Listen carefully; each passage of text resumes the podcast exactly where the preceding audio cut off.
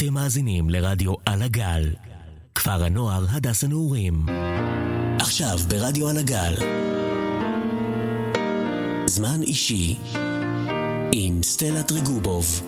קח אותו לאט את הזמן.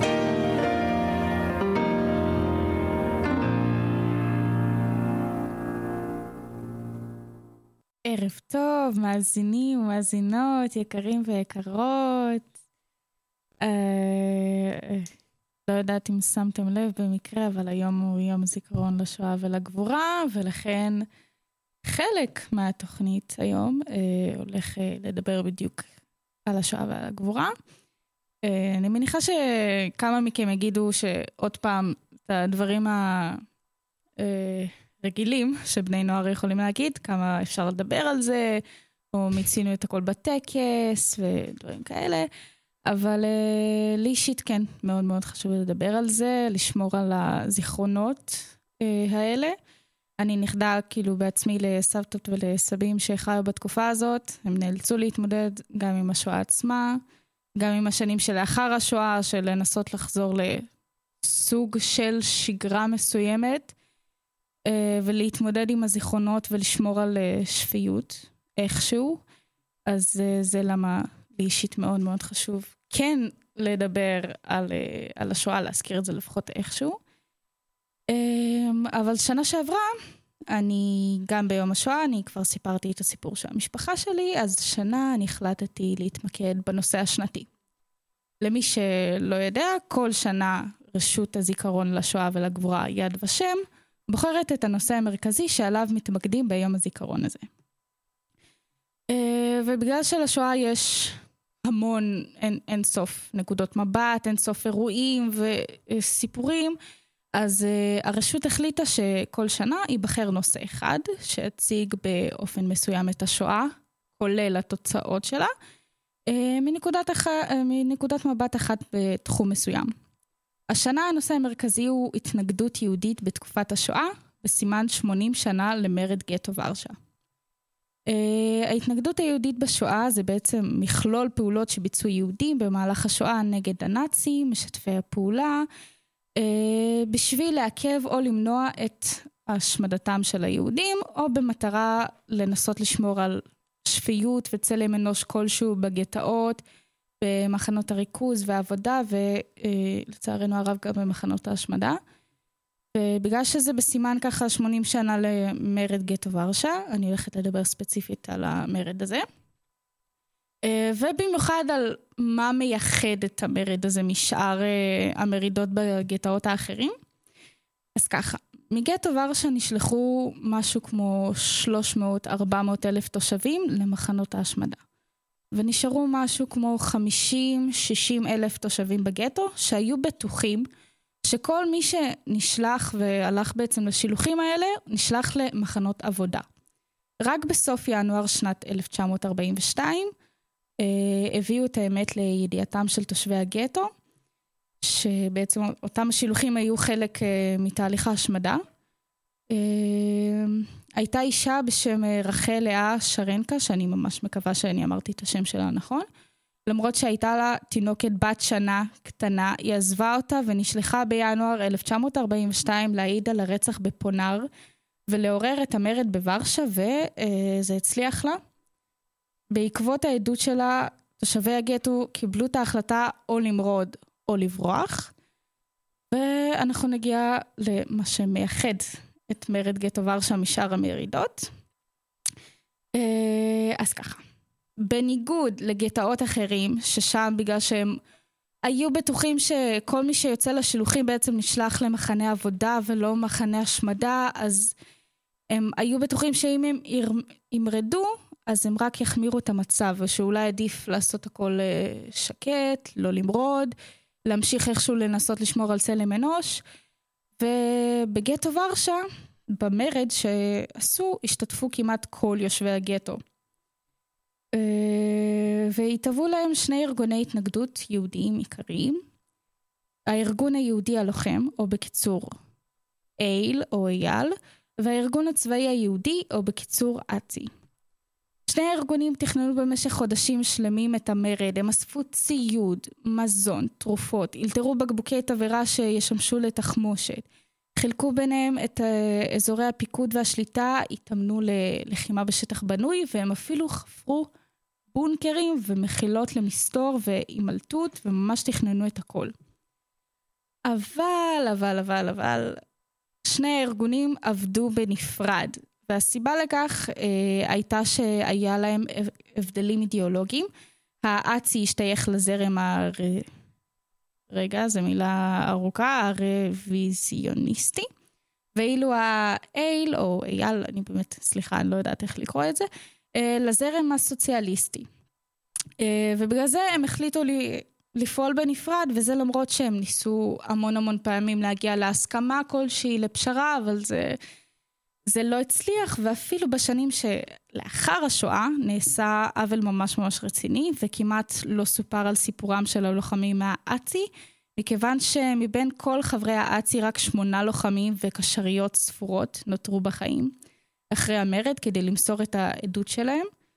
מהמפקדים של הארגון לא שרד אף אחד, והעובדה הזאת בעצם אה, הקשתה מאוד על אה, איסוף המידע אה, אודות הארגון. ונחזור לרגע למה שמייחד את מרד גטו ורשה משאר הגטאות, וזה באמת התכנון וההכנות שנעשו לקראת המרד. הם התאמנו והתארגנו במשך חודשים ארוכים, וזה למרות שבגטאות האחרים ההתארגנות הייתה כמה שבועות, או אפילו כמה ימים, ובצורה שהיא יחסית מאוד מאוד מאולתרת. עוד דבר שמייחד את המרד בגטו ורשה הוא מספר הלוחמים. ואני מתכוונת ללוחמים ברמה צבאית, מבצעית, שהתאמנו, שהיה להם ידע צבאי כלשהו קודם. וזה כמובן מנותק מהמספר הגדול יותר של היהודים ששיתפו פעולה עם אותם לוחמים והתמרדו לא בדרך של לחימה, אלא יותר בדרך של אי ציות לפקודו של הנאצים. אה, נגיד, לא להצדיע או לא לשלוח אף אחד לשילוחים, אה, דברים כאלה.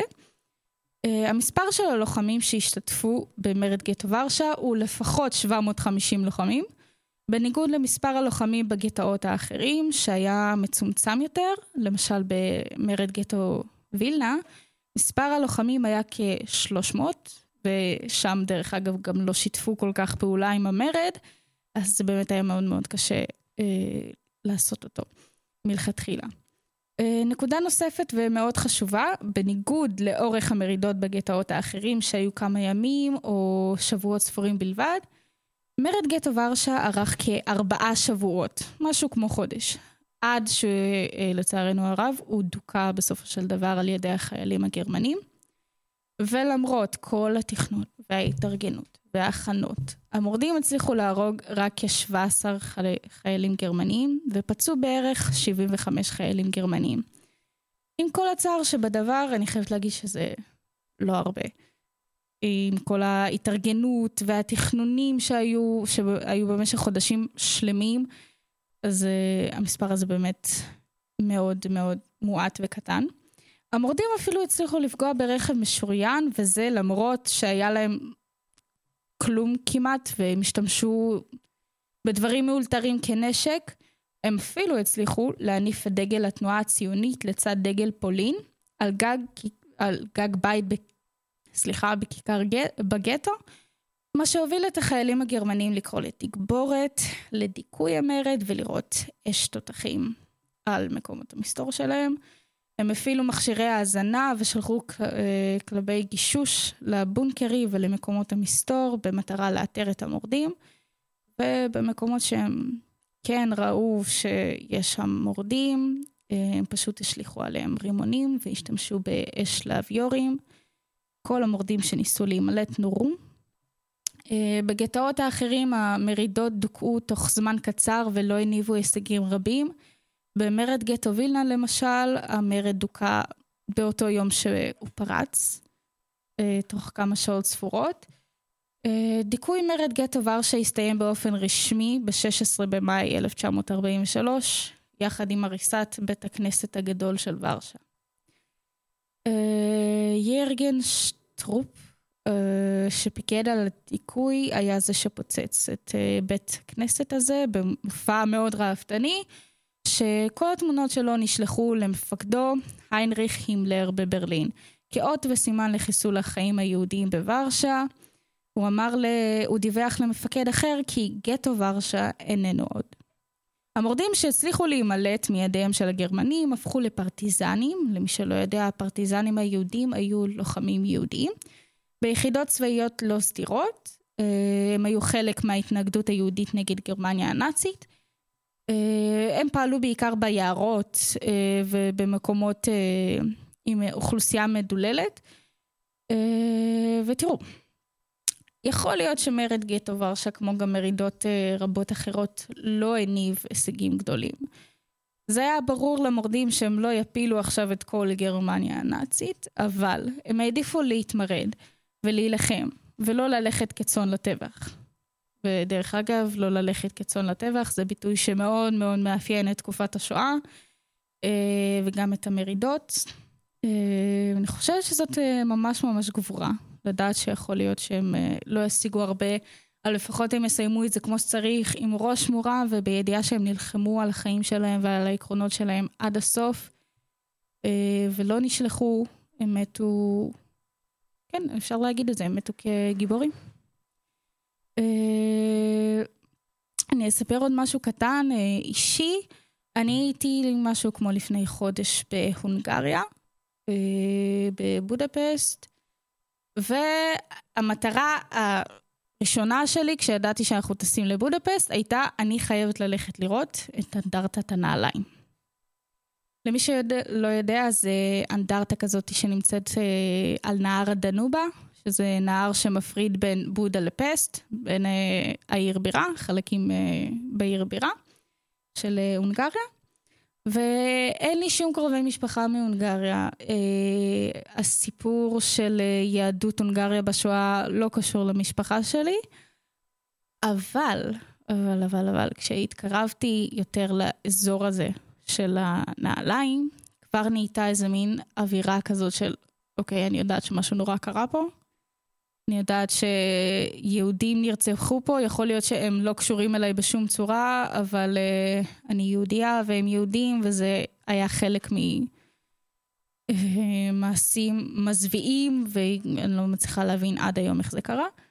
אבל uh, כן, אז באנדרטת נעליים הזאת יש פשוט נעליים שהן ככה מפוזרות uh, בצורה שהיא מסודרת, uh, של יהודים. הנעליים של יהודים, שבעצם uh, מצאו את זה בתחתית הנהר, אם אני לא טועה. וכן, התחושות שם הן נוראיות. מתקרבים ל... רק רואים את האזור הזה מרחוק וכבר כל הגוף בצמרמורות ואי אפשר לדבר. וכשמתקרבים אז זה נהיה עוד יותר גרוע, אז אי אפשר גם לנשום, וכן, זו חוויה לא נעימה. אבל uh, הייתי חייבת לעשות את זה גם כי השכבה שלי uh, לא יצאה למסע לפולין. Uh, כן, גם אצלנו הוא התבטל לצערי הרב. חייבים להחזיר את המסעות, לא, לא יודעת מה קורה עם זה האמת היום. וכן, והיה לי חשוב לראות את אנדרטת הנעליים הזאת ולקחת חלק כלשהו לבקר בחו"ל אה, אתר אה, היסטורי שקשור אה, לשואה. אוקיי, ואנחנו עכשיו נשמע שיר. השיר נקרא המבריח הקטן. הברחות הן חלק מפעולות הגבורה שנעשו בגטאות ובמחנות. השיר הוא מתוך פרויקט שם עולם, זה פרויקט אופטימי להנחלת השואה לדור העתיד, בעזרת שירים וטקסטים שנכתבו בגטאות. ומיד לאחר השיר תצטרף אליי לראיון אישה מדהימה, שאני ממש ממש מקווה שתוכל לעורר בכם השראה. אז אה, יאללה, בואו נשמע את השיר.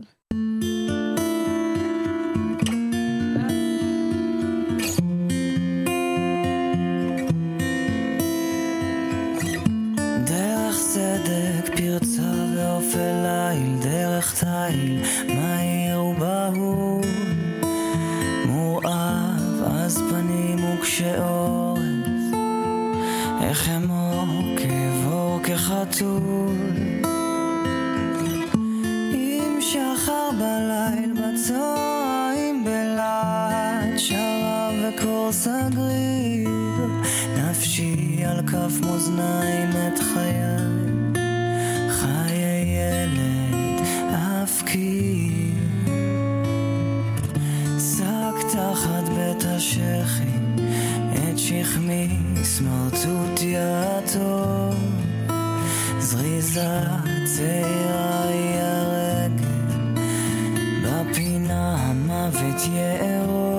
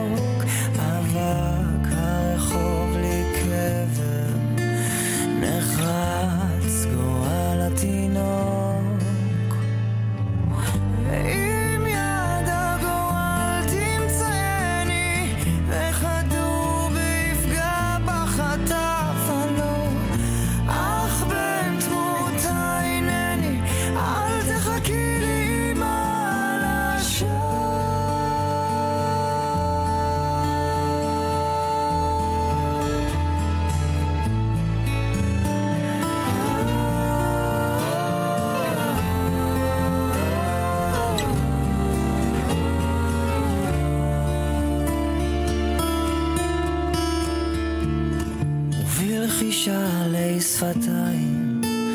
אדאג דאגה אחת מי יביא לך? אם אוהבת. מי יביא לך? מחר עוד פעם.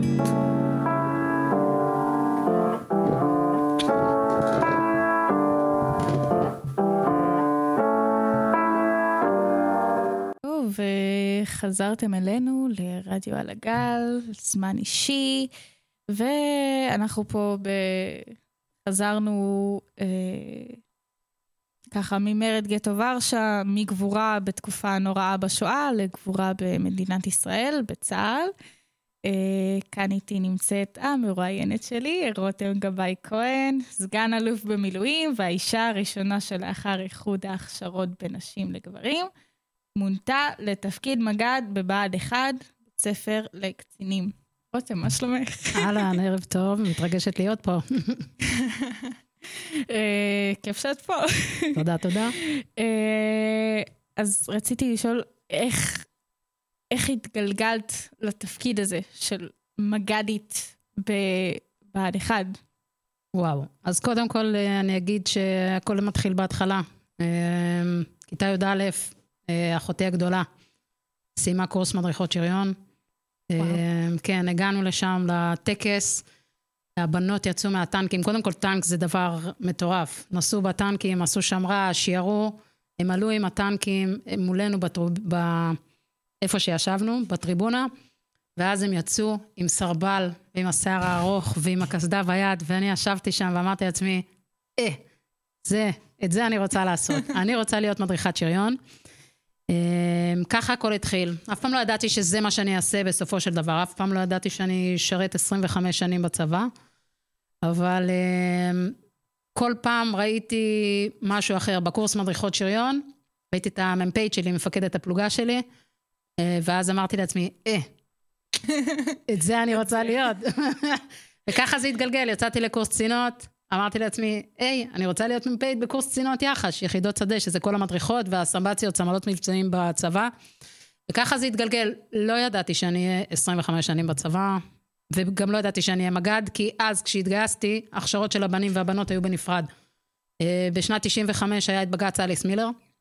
הוא בעצם פתח את הפתח של גיוס נשים לקורס טיס, ובהתאם לזה פתחו תפקידים נוספים לנשים. אה, כשאני התגייסתי עם מדריכות, זה היה התפקיד הכי קרבי שהיה. זה מה שעשיתי. התגייסתי להיות מדריכת שריון. וואו. אמ, זה הכי קרבי? זה מה שהיה הכי קרבי בשנת אה, 94 שהתגייסתי, 1994, אפשר לעשות את החישוב בת כמה אני בהתאם, אבל אה, זה מה שהיה הכי קרבי, וידעתי שזה מה שאני רוצה לעשות. אני מתארת לעצמי שאם הייתי מתגייסת היום, כנראה הייתי הולכת להיות לוחמת איפשהו, אבל אה, את זה כנראה לא נדע. כן, כנראה שלא. כן. אה, תגידי, את, מאיזה תפקיד את התחלת מהמדריכות שריון? כן, הייתי מדריכת שריון. מה עושה בעצם מדריכה? זה גם, בכל החילות, דרך אגב, גם בחיל הרגלים, בתותחנים, באיסוף הקרבי, בהנדסה. היא בעצם מלמדת את הלוחמים והלוחמות כבר היום בחלק מהמקומות, כי פעם זה היה באמת רק לוחמים. כלומר, אני הדרכתי רק כן. לוחמים, היום כבר יש לוחמות בהרבה מאוד מקומות. נכון. אז זה בעצם ללמד את הלוחמים את המקצוע הצבאי. אז נגיד בטנק יש שלושה אנשי צוות, אז בעצם מכשירים את המדריכות להדריך את הלוחמים והלוחמות לפי המקצוע שלהם. כל אחד בתחומו. זה בעצם זה. ככה בעצם אוקיי. זה התחיל. כן. ממש לומדת, אה, אז אני למדתי, אה, לימדתי איך נוהגים בטנק. בסדר? כן, בכל מיני סוגי טנקים. בזמני עוד היה גם מג"חים, שזה הטנקים הישנים. היום כבר יש רק מרכבות. הם עצומים, אבל כן, גם זה- המרכבות. המרכבות הן עצומות. זה זה גדול, ענקי. זה ענק, זה שוקל מלא, וואו. זה מסיבי, זה משהו מטורף. חוויה. וואו, איזה עוד תפקידים עשית? התחלת ממדריכת שריון? הייתי מדריכת שריון. אה, התפקיד הראשון שעשיתי כקצינה הוא קצינת הדרכה, מה שבקיצור קה"דית, אה, של בית ספר, בבית ספר לשריון. ואז הייתי מ"פית קורס מדריכות שריון, מ"פית קורס קצינות יח"ש, אה, הייתי ראש מדור אה, מקצועי, שגם עד אז היו רק אה, גברים שהיו עושים אותו, ואז שוב פעם התחילו לפתוח בעצם גם לנשים חלק מהתפקידים, אז הייתי ראש מדור נטר, נהיגות טיפולים ברקם, בענף אה, הדרכה בשריון. אה, הייתי בחטיבת המבצעים. חטיבת המבצעים זה בעצם הלב של הצבא, הוא בעצם זה שמחליט על אה, כל הפעילות, מה עושים, מי הולך לאן, מתי. אז גם שם הייתי בבור, קוראים לזה בבור בקריה, אז הייתי גם שם תקופה. וואו. אה, כן, הייתי בבה"ד 1, הייתי סגנית מפקד גדוד, בשלב מסוים נהייתי גם מג"ד, ועשיתי גם הרבה תפקידי מטה תוך כדי. כלומר, עשיתי גם תפקידי פיקוד, גם מטה וגם הדרכה לאורך כל הדרך, משולב אה, בשירות. משולב? לא, משולב, זה אומר שאתה עושה תפקיד מטה, פיקוד, מטה, אתה כאילו כל פעם עושה משהו אחר, בסדר? אתה עושה תפקיד של שנתיים או שלוש, ואז אתה עובר לתחום אחר. לא רק פיקוד או רק הדרכה, הבנתי. בסדר? אבל אתה כל פעם עושה משהו אחר. וכל פעם רצית משהו אחר הזה? כן, כל פעם, זה, בדי, זה בדיוק העניין, שכל פעם ראיתי את הדבר הבא, עד שהייתי ראש ענף, התפקיד הראשון שלי כסגן אלוף. דרך אגב, למי שלא יודע, סגן אלוף זה שני פלאפלים בשפת העם, על הכתף. אה, דרגות מאוד גבוהות בצה"ל. כן, דרגה, זה נקרא סגל כבר בכיר. אה, וכשהייתי אה, רע"ן אה, הכשרות וקורסים במחלקת אימונים, שזה אחד מתפקידי המטה שעשיתי, אז יצאתי למשלחת לפולין. אה, וואו, על מדים, דרך אגב, זו. חוויה... חלום שלי. חוויה מטורפת, להיות שם על מדים עם עד, לצעוד באושוויץ עם עד שהולך בראש, זה מצמרר בכל אה, קנה מידה. אין מישהו שעיניו לא דמעו אה, ביום הזה. אה, באמת חוויה מטורפת. כשחזרתי משם, אה, בעלי אמר לי, אה, בן זוגי, אה, יוסי, אמר לי שאם החלום שלי להיות מפקדת גדוד בבה"ד 1, אז כדאי שאני אלך להגשים אותו, עם כל המחירים המשתמעים מזה, ויש הרבה מאוד מחירים, כמשפחה. אה, ובאמת כך קרה, חזרתי מפולין, הבנו שנינו שזה מה שאני צריכה לעשות. ו- וואו. וכך היה, כן, כן, החיים מתגלגלים. מתגלגלים אבל אה, למקומות טובים, אני רואה. מתגלגלים למקומות מצוינים. שוב, יש הרבה מחירים ששילמתי על זה שלא הייתי בבית. אה, אי אפשר לעשות את הדבר הזה בלי בן זוג תומך, שנמצא שם. ברור. אני מאמינה שלא משנה אם אמא או אבא נמצאים בבית, מישהו צריך להיות בבית, בסדר? כן. אז נכון שיש לנו כישורים אחרים לגברים ולנשים, וזה בסדר, אבל כשהייתי בבית, הייתי בבית, ובכל שבת, עד שהם הגיעו לגיל ההתבגרות, והם כבר לא זורמים איתי, היינו כל שבת הולכים לטייל בבוקר, והייתי איתם. אז בזמן שהייתי בבית, הייתי איתם. זה מדהים. אז זה עניין של בחירה. אז אני מאמינה שהכל בחיים זה עניין של בחירה. אפרופו מה דיברת, מה, ש, מה שתיארת מקודם, על ורד גטולבר, שגם אם לא השיגו, בסוף הם בחרו לא להיכנע. והם, בח... נכון. והם בחרו לעשות משהו שהוא משמעותי. וגם אם הם לא נשארו בחיים, הם עשו משהו שהוא משמעותי. ורגע, כן חשוב לי להגיד שהמשפחה של אימא שלי, יש לנו אני פולניה. אה, כן, לבד בחושך. זה היה צחוקים אצלנו. אז אה, משפחה של אימא שלי, סבא וסבתא רבא, אה, אה, יהושע וגיטל זמל, נרצחו בשואה. גם דודה של אימא שלי, לאה. יש לנו גם את נעמי, שהייתה בפרטיזנים, והמפקד שם רצה אה, לחזר אחריה והיא לא הסכימה, ובסוף היא קפצה מהגשר והוא ירה בה בדם קר, כשהייתה רק בת 16, למרות שהיא שרדה את כל השואה. אז בסוף אה, יש לנו חיבור אישי לכל הסיפור הזה של השואה. הוא ירה בה והיא שרדה? לא, היא, היא, היא מתה. אה. אני אומרת, היא קפצה מהגשר בתקווה לזה, אבל הוא ירה בה בדם קר והייתה רק בת 16, וגם היא אה, נרצחה. זה נורא. כן, זה נורא. זה... דרך אגב, גם, אני הייתי גם, גם בבית ספר בפולין, אמרת שלא היית, ואת צודקת, אז כבר אני אומרת לך שזה משהו שאת צריכה להשלים בהמשך. חד משמעית. אי אפשר להבין את זה. אי אפשר להבין את זה גם כשאתה הולך שם, אתה רואה את הנעליים, את המשקפיים, את המזווד... זה, זה פסיכי. זה לא להאמין שדברים כאלה יכולים לקרות. זה, זה מצמרר.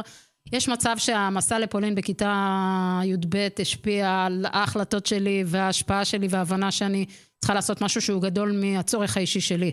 ולכן המחירים ששילמתי על משפחתי הם בסוף הם למען המדינה. לא, לא לטובת אני עצמי, והיום רוב האנשים רואים את עצמם. אני חושבת נכון. שגם הרבה מזה הנוער.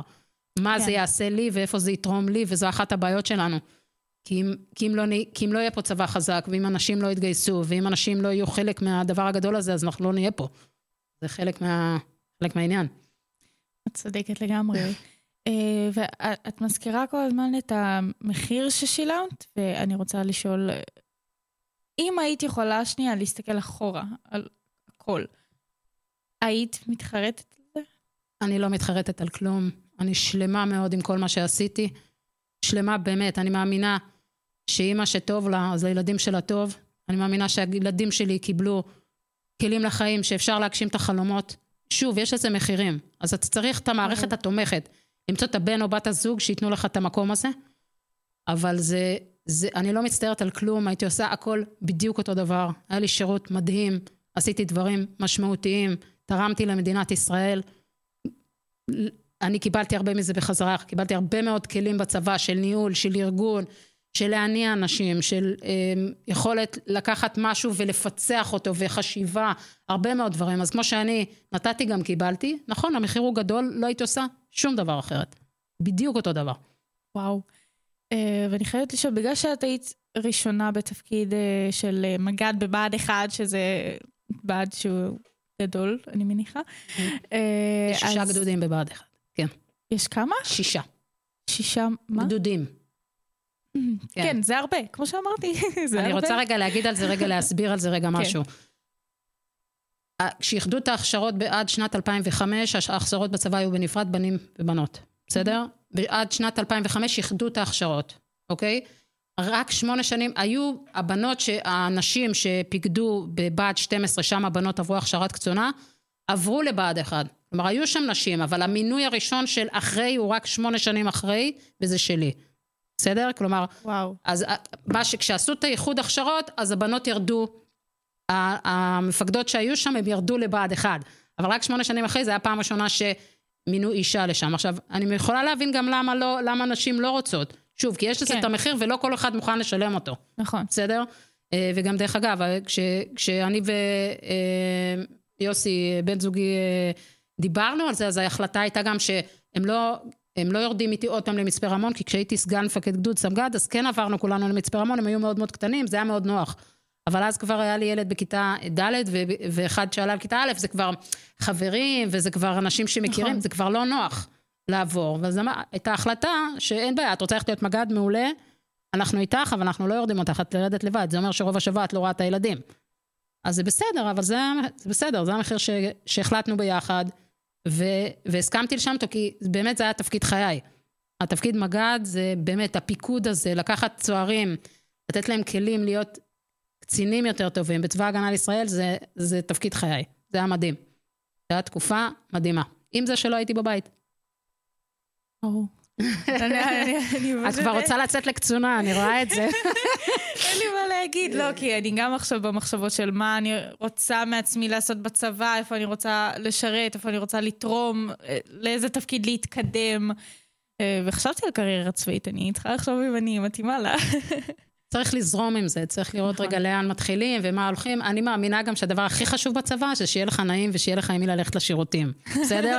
לא תמיד זה בהכרח מה שאתה עושה, ולפעמים זה מתגלגל גם, פתאום אתה כבר מתחיל לאהוב את מה שאתה עושה, ופתאום אתה כבר טוב בו. זה עניין של הסתגלות. יש הרבה בני נוער היום שהם חושבים שאם הם לא קיבלו את מה שהם רוצים ב-8200, או ביחידה XYZ, אז לא. בצבא יש המון תפקידים, המון, שרובם, דרך אגב, גם פתוחים לנשים היום. בסדר? זאת אומרת, צריך לבוא בראש פתוח. היום הנוער הוא מאוד מקובע, מאוד, אם לא נותנים לי איקס, אז אני לא עושה. נכון. לא. לבוא פתוח, לבוא לזרום, החיים זורמים. דרך אגב, החיים בכלל זורמים. אתה רוצה לעשות משהו אחד, בסוף אתה מוצא את עצמך עושה משהו אחר. בסדר? אה, זה לא, זה לא מדע מדויק, ולכן צריך רגע לזרום. ואני אומרת, באמת, בני נוער שמקשיבים עכשיו חשוב, לא קיבלתם מה שאתם רוצים, מעולה, יש עוד מיליון דברים אחרים בצבא, וכן חשוב לעשות, כי צריך ש... בשביל שנהיה פה צריך צבא. זה משמעותי. צריך לתת הזדמנות לכל צריך לתת התפקידים. הזדמנות, נכון. חד משמעית. לפעמים גם חושבים שבאים למשהו וגם לא יודעים בכלל מהו. נכון שהיום הכל אפשר לראות באינטרנט ולקרוא וזה, ולפעמים גם יש אנשים שמכניסים לנו כל מיני רעיונות לא טובים לראש. כן. צריך לדעת לסנן את הרעשי רקע האלה, כי הם נורא נורא מפריעים. לדעתי לפחות. את אומרת, לא, את דווקא אומרת דברים נכונים, כבת נוער אני יכולה לא, להגיד. אני יודעת, לך. כי אני מדברת מלא, הרי אחד הדברים שאני עושה היום, אני מעבירה הרצאות בהתנדבות על הגשמת חלומות. כי אני הבנתי היום, בדיעבד, בהסתכלות אחורה, אני צריכה להבין ששמתי לי כל פעם איזושהי מטרה, ופשוט הלכתי והשגתי אותה. אני לא ידעתי בגיל 18 שאני אשאר 25 שנים בצבא. אז היום כשאני וואו. מדברת עם בני נוער, אני יודעת לבוא ולהגיד גם, שאחד רגע תשים רגע, תסתכל רגע צעד אחד, לא חייב גם אה, 25 שנה, להסתכל צעד אחד קדימה, מה מעניין אותי, מה אני אוהב לעשות, ולפעמים גם יכול להיות פתאום שאני לא אקבל את מה שאני רוצה, ואני אעשה משהו אחר, וואי, ופתאום זה יהיה מעניין, פתאום זה יהיה מלמד, ופתאום זה יהיה מפתח. באמת, אנחנו כל כך כן. מקובעים לפעמים, שזה מדהים. באמת, אני חושבת שהיום, כאילו, אתם עוברים גם חוויות שהן אחרות משלנו. אני עברתי ילדות בחוץ, עם כדורגל, עם כדור, לא היה טלוויזיה, היה ערוץ, אני לא זוכרת איפה איך קראו לו, ערוץ אחד אולי? לא יודעת, היה Here we are in the center of town, זה כאילו תוכנית באנגלית, שזה מה שהיה. לא היה משהו אחר. אז זה כאילו, זה כן, המצב. האמת היא שאני, הדור, הדור שלי, כאילו, השכבה שלי, אנחנו עוד הספקנו להיות בחוץ. אוקיי, הדור אה. של היום, החדשים, החדשים, זה שנולדים, ממש ישר לטלפון. מדהים. כן, כי אני אגיד לך מה, אה, אני רואה את זה נגיד אה, על אצלי גם במשפחה עכשיו, שההורים הם גם עובדים, גם עם הילדים, גם זה, גם זה, גם זה, ולפעמים אתה לא מוצא עיסוק לילדים, נכון. כאילו ההורים. אז העיסוק הכי טוב שבא לך לראש זה, אה, טלפון. כן. למה לא? טלוויזיה. תראי, אני נלחמתי בזה, כל עוד יכולתי, אבל יש גיל אזור 13-14 שאתה כבר לא יכול כן. להילחם בזה. בעיקר כי אתה גם לא בבית. לראות את זה. כלומר, אני יכולה להגיד לילד שלי, אל תהיה במסך, מעולה, אבל אני לא בבית לבדוק את זה, אז כאילו, מה, אני סתם אומרת בשביל להגיד? זה לא נותן כלום. אין לזה כן. שום ערך. אז נכון. הפתרונות לזה, זה חוגים, זה חדר כושר, זה למצוא רגע איזה תחביב כמו להיות שדרנית ברדיו, כל מיני דברים כאלה שהם מדהימים בעיניי, בסדר? ואז את גם הולכת ולומדת, ויש יש כאילו רגע משהו שהוא מעבר. נכון. אבל בסדר. זה גם נגיד מה- לפתח את עצמך, וזה מאוד אה, אינטרס אישי. האמת, אני חייבת לציין. זה בסדר גמור. כן. אני אומרת, לפעמים האינטרס האישי מתחבר ביחד עם האינטרס הכללי, נכון. וזה בסדר גמור. אנחנו בעד. אני רק אומרת שלפעמים צריך רגע להסתכל טיפה יותר רחב מהצר הזה, ברור. מההסתכלות הצרה הזאת, ואנחנו היום, אה, בהרבה מאוד דברים אנחנו נמצאים שם היום, בהסתכלות הצרה. בהסתכלות הצרה. כן. היום. היום. כללי, בעולם. בארץ, בעולם, כן. בארץ במיוחד. כן, כן, לגמרי. אה, בארץ האמת היא שפתחו עכשיו את אה, 669? 699? כן, לבנות, נכון? כן. לנשים. כן. איך את באמת עם זה שפותחים תפקידים לנשים? תראו, אני בעד שיפתחו כמה שיותר, אבל לא שיפתחו תפקידים בשביל ש... שנשים יהיו מאושרות, בסדר? כן. בסוף, החוויית הצלחה שאישה צריכה לחוות שהיא באה לעשות משהו משמעותי כזה, היא צריכה להיות חוויה טובה. עכשיו, דרך אגב, בעולם, לכי לארצות הברית, יש רוב התפקידים פתוחים לנשים, נכון. בסדר? גם נשים אנחנו- קרביות, אני מדברת, נכנסות לשטח. כן. אני מדברת, נשים קרביות נכנסות לשטח. אנחנו בדרך כלל נמצאים אחרי ארצות הברית, בערך 10-15 שנה אחרי, בסדר? וואו, אז אני אומרת. שמו רגע ל-669 את הבנות שיכולות להיכנס, אבל הקריטריונים שיש שם ל- למה צריך, אני לא בטוחה שיש הרבה נשים כאלה במדינת ישראל שעומדים בקריטריונים. אז עכשיו אני... הזויים. קריטריונים מאוד, אני לא יודעת להגיד, כי מישהו הלך ובחן את זה, אני לא חושבת שמישהו עושה דווקא, בסדר? אבל בסוף את לא רוצה להביא אישה שתלך ותסחב על עצמה איקס אה, זה, ו, ולא קשור אם להביא ילדים או לא, כי זה ממש לא העניין וזה לא האישו. אבל בסוף אתה רוצה שמישהי שהיא עושה שירות משמעותי, שהיא, שהיא תישאר בסוף בריאה, ותסיים כן. את השירות כמו שצריך, ולא נכון. תשבור את עצמה, בסדר? נכון. ולכן אני אומרת, בסוף כנראה מי שאמר את זה, כנראה שיש סיבה לזה שהוא אמר את זה, אני לא בקיאה, אני לא הייתי, יש היום את יוהל"ם, שזה היועצת הרמטכ"ל לענייני נשים, שהיא זאת שהולכת ודוחפת את זה, וכבר אמ- היום המון תפקידים פתוחים לנשים בצבא. זאת אומרת, אני רוצה שהחוויה של אישה של, של בעל הצבא, היא תהיה חוויה טובה של הצלחה, בסדר? לא של כישלון. Uh, בסוף, למה החליטו כן או למה לא, ומה הקריטריונים, זה, אני לא יודעת כן. לענות אם זה נכון או לא, בסדר? אני כן יכולה להגיד שאני רוצה שכשאישה מגיעה לעשות תפקיד שהוא קרבי, שהוא משמעותי, שיהיה לה את הכלים לעשות אותם, שהיא באמת תצליח לעשות את זה. זה המטרה, בסדר? לא בשביל שיהיו בארגוני הנשים מאושרים מזה שפתחו תפקידים לנשים. אבל אני כן אגיד שאנחנו נמצאים אחורה ביחס נגיד לארצות הברית, בזה אנחנו נמצאים אחורה. כן, עם זה אני, אני אה, נוטה להסכים איתך מאוד. אה, אה, אנחנו עכשיו נשמע שיר נראה לי, נצא לאיזה. הפסקונת, כן? שקדי, את יכולה לשים את השיר של קרן פלס, בת לי פתאום, באת לי פתאום? בת לי פתאום, בת כן. לי פתאום. שיר שיצא בקורונה. או, וואו, אוקיי. כן, בוא- שיר מהמם. בוא נשמע אותו.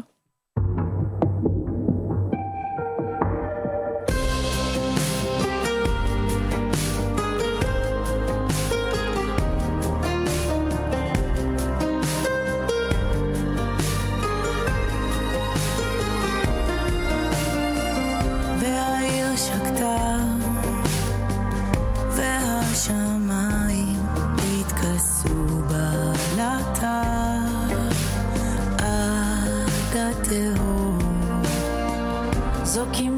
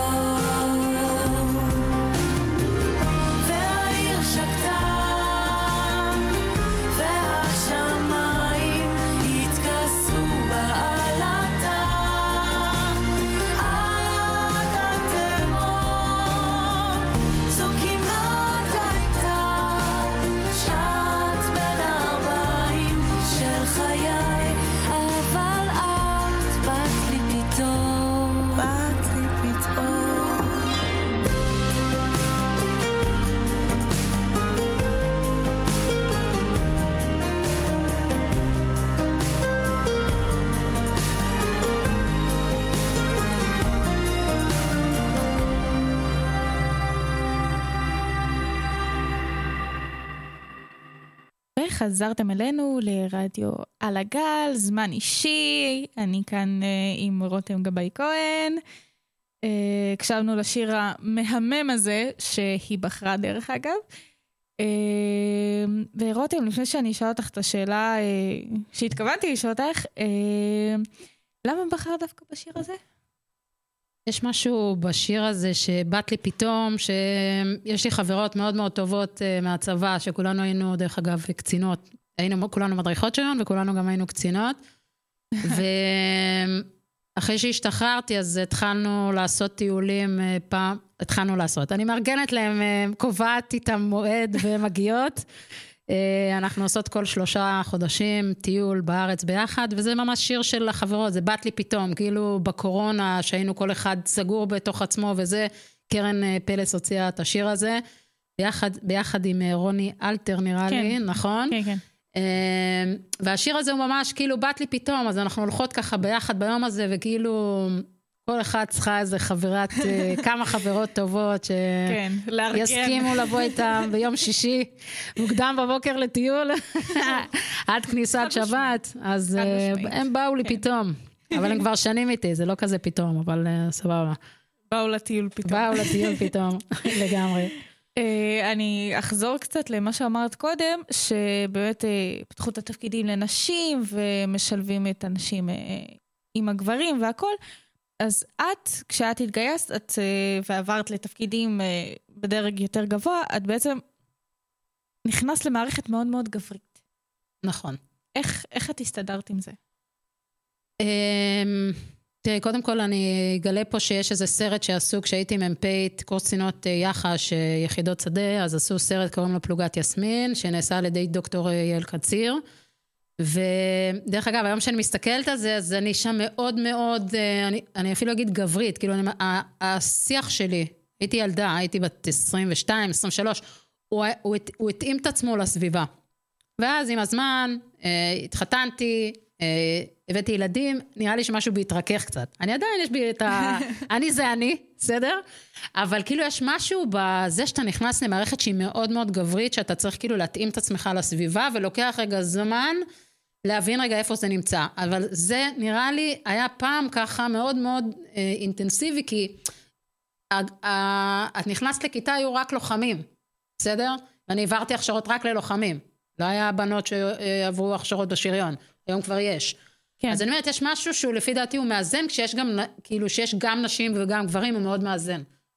ולכן אני חושבת שזה, הייתי מוצאת את עצמי לפעמים בדיונים שיושבים 20 גברים, ואני עשיתי פום, פום זה המכללה לפיקוד ומטה. היינו 64 אנשים, הייתי בת יחידה עם 63 גברים לוחמים. אז זה. זה נורא נורא קשה, בסדר? לי, וואו. אני כן צריכה את המישהי ללכת איתה לשירותים. אני אשמח, אני גם יכולה ללכת לבד, אבל מבינה רגע? כן. בסוף יוצאת עצמך יושבת בדיון עם 20 קצינים, סא"לים, על"מים ומעלה דרגות, בסדר? כן. ואת אישה יחידה בחדר. אז בשלב מסוים אתה מסגנן לעצמך את המקצועיות כדרך, לא, ה, לא נקרא לזה אגרסיביות, אלא דווקא אתה, אני הבאתי את המקצועיות שלי דרך... בצורה אסרטיבית בצורה כזאת. אסרטיבית יותר, כן, אבל כאילו כן. תמיד את... אני לפחות הרגשתי שאני כאילו צריכה להוכיח את עצמי יותר, או כאילו... זה משהו שהוא מובנה, אני לא יודעת כל כך להגיד את זה, אבל זה, זה, לא חשבתי על זה. אנחנו מדברות, אז אני כאילו, עולות לי מחשבות בנושא, אבל זה לא כן. משהו שקמתי בבוקר, אמרתי, וואי, מחר בדיון יהיו 20 גברים ואני. לא, בסדר? אלא הבנתי. שאני אישה בתוך איקס זה, אני צריכה להיות הכי מקצועית, אני צריכה להיות הכי טובה, אני צריכה להביא את הכי טוב שלי. מבינה? וואו. אבל זה לא משהו שאני חשבתי עליו כשהייתי שם, כי זה לא היה במודעות שלי. בסדר? באמת לא, לא, לא נלחץ לרגע שיש כל כך הרבה גברים בחדר לא. איתך, ואת בת יחידה, והמון דברים יכולים לקרות, כמו שאנחנו יודעים כבר בצבא לא, שקורים אז דברים. לא, כי אני, כי אני הבאתי איתי את המקצועיות שלי, כי אני הבאתי את, ה, את הניסיון שלי, את הידע שלי, בסדר? אז כן. כאילו, הבאתי איתי דברים שהם אה, משמעותיים, אבל זה, זה כן, זה, המערכת בסוף, ברובה היא גברית. אני לא רואה שתהיה פה רמטכ"ל אישה במדינת שלא. ישראל. כנראה, כנראה שלא. שלא. כן, כנראה שזה גם שלא. בסדר, אין לי בעיה עם זה. באמת? בסדר. כן, זה בסדר. וואלה. כן. אה, תראי, העבודה שלך, כל השינויים בתפקידים והכל מאוד דינמי וזורם וזה, אבל זה לא הרגיש לך שזה מאוד מאוד לחוץ, כאילו, זה עבודה של בסופו של דבר משהו כמו 24-7, ותמיד צריך להיות בכוננות, או אה, טלפון אה, תמיד זמין נכון. והכל. זה לא הרגיש לך מאוד לחוץ ובלתי אפשרי לשלב את זה עם משפחה? אז אני אגיד רגע, קודם כל קראתי לזה עבודה. אז זה לא עבודה, זה שירות.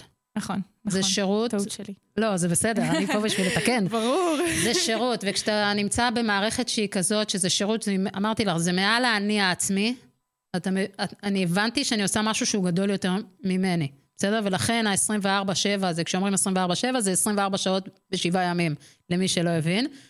כל אה, השבוע, כל היום, כל הזמן, כל כל הלילה. הזמן, נכון. דרך אגב, לפעמים היום שאימא שלי מתקשרת אליי ושואלת אותי, למה את לא עונה? אני אומרת לה, כי אימא, כי הטלפון על שקט ואני לא צריכה להיות זמינה.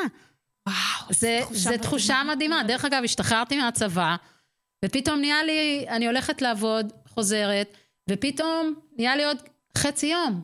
ואת אומרת, וואי, כמה זמן יש ל... ביום, זה מדהים. כן. זה מגלה שאפשר לחיות חיים שלמים ב, ב, בעולם. שדרך אגב, אז מצד אחד לא קיבלתי אלוף משנה, שזה עוד פלאפל, זה שלושה פלאפלים, כי לא התקדמתי, ומצד שני גיליתי שיש חיים, שאפשר לעשות גם דברים אחרים, שזה מדהים. אה, אז ה-24-7, אמרתי לה, זה חלק מהסיפור של, של תרומה, של משהו שהוא גדול יותר ממני, שהוא משהו שהוא משמעותי. אמא שוב חוזר למחיר שאתה משלם, אני שלמה איתו, לגמרי. אה, וואו, הייתה לי שאלה לשאול, ושכחתי אה. לשאול אותה. מעולה. אני פה. אה, שכחתי אותה בראש שלי. אוקיי. אה, בוא נראה אם אני אה, אזכר איזה רגע. אה, נזכרתי. למה בעצם לא המשכת לסגן אלוף משנה? מה זאת אומרת? לא. לא, למה לא התקדמת? למה לא? התקדמתי? כן. היה התמודדות. יש שלב מסוים שזה כבר, אתה צריך להפעיל הרבה אנשים, כאילו, אני לא רוצה, זה פוליטי כזה, את יודעת. בסוף זה. עכשיו, הייתה קצינה טובה, היא התמודדה איתי, בחרו אותה, הייתי, אני לא אגיד, לא אגיד לך שלא הייתי בבאסה, הייתי בבאסה כמה ימים, אי אפשר היה לדבר איתי, אבל כמו שקורה אצלנו, תמיד אה, נופלים וקמים, כי הבחירה בידיים שלנו. ואז הבנתי נכון. שאני משתחררת, והכל פתוח בפניי. דרך אגב, בעלי היה בטוח שאחרי שאני אשתחרר, ה-24-7 הזה, אני אצטרך אשפוז עם פסיכיאטר, עם כדורים וזה. בסך הכל אני בסדר גמור, ואני מוצאת את עצמי, ואני עובדת, אני מנהלת תפעול ועוזרת מנכ"ל בחברת הייטק, ואני עושה מילואים, ואני מתנדבת בשני מקומות, ואני עושה ספורט, ואני עושה טיולים, ואני נפגשת עם אנשים, ואני חיה חיים שלמים. את עדיין עושה מילואים? כן, אני עושה מילואים בהתנדבות, כמובן. וואו. אבל אני עושה רק, אני מתעסקת בהכשרות, אה, בדברים שאני אוהבת, שאני אה, יודעת הבנתי. לעמוד מול אנשים כן. ולהדריך אותם, את גם פגשת את זה כבר אה, כן. פעם אחת. אז אני כן, אז אני, אני עושה מילואים בבית ספר להדרכה של הצבא, ונותנת שם כלים של מטה, של ניהול, של אה, ניהול משאבים, כל מיני דברים שאני טובה בהם, ואנחנו בעצם ככה מפתחים אה, את ההכשרות אה, לאנשים שמתעסקים בהדרכה בצבא. במה עוד אה, את מתנדבת? אני מתנדבת היום אה, בשני מקומות. אחד, אני מתנדבת עם אישה מבוגרת, אני באה אליה פעם בשבוע, משחקות רמיקו ביחד, שותות תה ביחד, אישה אה, מקסימה, שזה ה... תבוא, היא כל פעם שואלת אותי כשאני הולכת, את תבואי שבוע הבא? אז כן, אני אבוא שבוע הבא. זה אחד, ומנגד אני, אה, דרך הרוח הישראלית, אני מנטורית של אה, נערה אה, שהייתה בפנימייה, אה, ומכיתה י"ב אני ביחד איתה. אה, וזהו, והיא התגייסה, והיא בצבא, ואנחנו נפגשות אחת למספר חודשים, כי היא בצבא, אז היא עושה גם שבתות, וזה לא כזה כן, פשוט. הגיוני, כן. אה, ונגיד השבוע היה איזשהו פרויקט של אה, אה, מגשימים חלומות קטנים לאנשים גדולים. חילקנו סחלבים לשורדי שואה, אז הלכתי לשורדת וואו. שואה, הייתי אצלה בבית וואו. איזה שעתיים, שמעתי את הסיפור שלה. כל מה שאפשר לעשות, אה, זה, אני מעבירה הרצאות בהתנדבות לבני נוער, היום נכון. העברתי פה בכפר את ההרצאה השנייה אה, שלי. את היית. באחת כזאת? והייתה מאוד טובה, אני חייבת לציין. כן, אז היום העברתי. לעוד קבוצה, ואני עושה את זה גם בבתי ספר, אה, כל, כבר, כבר פונים אליי מכל מיני מקומות, זה כבר מצחיק. אז כן, אז היום אני מעבירה גם הרצאות בהתנדבות על הגשמת חלומות לבני נוער. אני חושבת שלפעמים הנוער צריך לשמוע רגע מישהו חיצוני שאומר לו כן. שאפשר, שגם אם היית תלמיד לא הכי כן. טוב ואני הייתי כזאת, אז, אז אה, זה לא חזות הכל. אז יש דברים מאוד יפים שאפשר לקבל מבית ספר, אבל זה לא אומר אם אני אצליח או לא אצליח בחיים. שזה מבחינתי המס, אחד המסרים המרכזיים, שחשוב. לי להגיד לילדים. לנוער, הם כבר לא ילדים. זה חשוב. אה, אבל זה מסר יפה, זה מסר שהוא הוא ממש ממש טוב. כן, אני באמת, אני אומרת, אני לא הייתי תלמידה. טובה. אני גם, דרך אגב, בזמנו, תחשבי, אני כאילו, לא היה את כל האבחונים שיש היום, למרות שעשו לי אבחון כשהייתי ילדה, לא היה את הכל, ואני בטוחה שהייתי מקבלת רטלין היום, ואני בטוחה שהיו אומרים שיש לי הפרעות קשב וריכוז, ואני בטוחה שהייתי מקבלת מה שצריך, כל ההקלות שצריך והכל. כן. בסדר?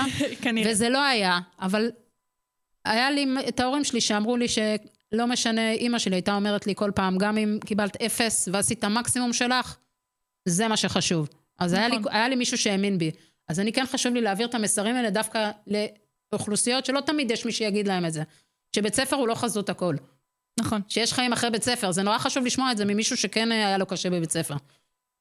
כן, זה, זה לעבוד דוגמה אישית כעיקרון. זה, כן. את לוקחת את הסיפור שלך ומעוררת השראה באנשים אחרים. להיות גם ככה, נכון. שזה זה ממש אחלה, אני חושבת. אה, ובגלל שאהבתי מאוד מאוד את עניין החלומות, במיוחד בהרצאה שלך, מה החלום הבא שלך? וואו. קודם כל, אה, זו שאלה טובה, כי פתאום, אחרי 25 שנה, שהכל היה, תמיד ראיתי את זה, זה תמיד היה מול עיניי. כלומר, עליות מ"פ, עליות מג"ד, זה תמיד היה שם. והאזרחות זה עולם אחר, זה הכל פתוח, אז זה נורא נכון. נורא מבלבל. ואני עוד בשלב שאני יושבת וחושבת על החלומות שלי. אה, אבל כן עברתי קורס הנחיית קבוצות לא מזמן, סיימתי את ההכשרה, וכן אני רואה רואה את עצמי מעבירה הרצאות, סדנאות לבני נוער, לתת להם כלים רגע, להסתכל צעד אחד קדימה ולראות איך הם יכולים אה, להגשים את החלומות שלהם. אני עוד בשלבי אה, עיבוד, עיכול, חשיבה, אני עוד שם, אני עוד לא מאה אחוז אה, סגורה על זה, אבל אני בדרך. זה בסדר, גם נותנת לעצמי זמן, זה ברור, לגיטימי ברור, לגמרי. ברור, זה לגיטימי, גם אחרי שירות, פתאום כן. לצאת לאזרחות ולתת לך זמן לנוח. רגע, שנייה לנשום. כן, לגמרי. ולא להיות זמין בטלפון 24 שעות. נכון. אה, טוב, רותם, אנחנו ככה לקראת סיום התוכנית, ויש לי אה, ממש שתי שאלות אחרונות אלייך. והראשונה היא, האם יש לך עוד טיפ בנוסף למיליון הטיפים שנתת היום אה, לבנות שמתגייסות עכשיו?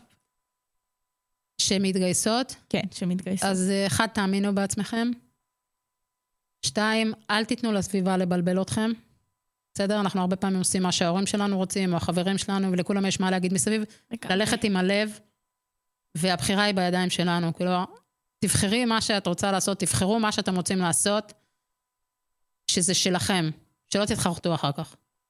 זה ככה... הייתי צריכה להגיד אה, שמישהו יוציא דף במחברת וירשום את זה לפני. אבל מזל שיש פודקאסט. כן, אה, מזל שזה נשמר איפשהו. כן. אה, וזהו, והגענו לשאלה האחרונה אוקיי. להיום. היה לי מאוד מאוד כיף איתך. גם לי. ואנחנו הולכים עכשיו לשמוע שיר. אה, אגב, אבל רצית שאלה, אמרת. נכון. אה, את בודקת את הערנות שלי. אה, אוקיי.